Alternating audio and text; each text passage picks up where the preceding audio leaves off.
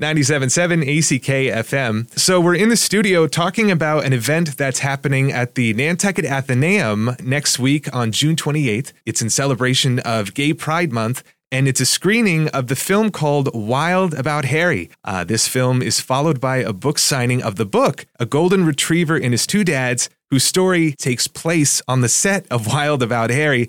Uh, and with me now is the producer of the film, James Egan, and the book's author, Dan Perdios. Gentlemen, thank you for being on my show. Good morning, Andrew. Thank Good you morning. for having us. Yep, Great to you. be here. So, James, I thought we'd start off with you. Can you talk a little bit about your film, Wild About Harry, and its inspiration? Sure. Well, first of all, it's a Nantucket premiere. It hasn't been seen here before, and that's really exciting to me because I know there's a great audience. They have great supporters of film here. And it's a true story uh, inspired by my director's life, uh, Gwen Wynne, who grew up in Dennis. She's a Cape Codder. And in high school, her dad came out and she was like, oh my God, she was t- totally fatutzed and uh, didn't know what she was going to do. And she was embarrassed. And somehow she's decided that she wants to make him straight, uh, which has both its comedic and dramatic results. Uh, the in the story or in the movie, uh, Tate Donovan is playing her dad, which is not a bad choice for a gay dad. and his love interest, his business partner, who they make American primitive furniture. This is true. They made this beautiful furniture. Is played by Adam Pascal, the star of Rent, and he sings in the movie. So it's a wonderful, kind of oh. a, a lighthearted. Uh,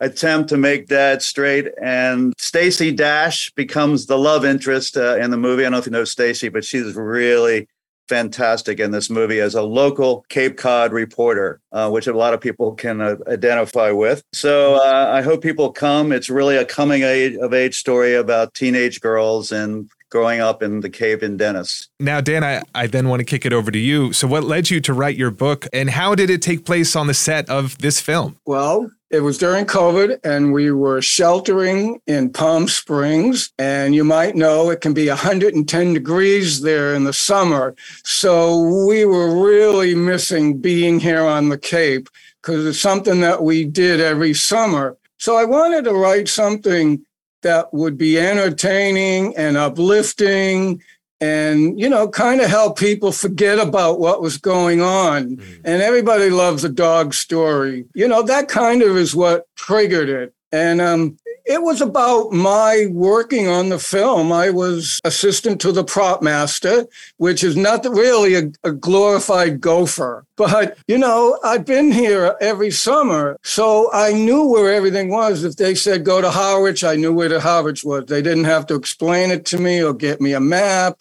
And, you know, I could go, go, I knew where the malls were. I, so I was really the perfect person. And uh, that's, that's kind of how it happened. So then, Dan, what do you hope your readers will get from reading your book? I want people to know that taking risks in life and in love, you know, ha- has unexpected rewards, no matter how old you are.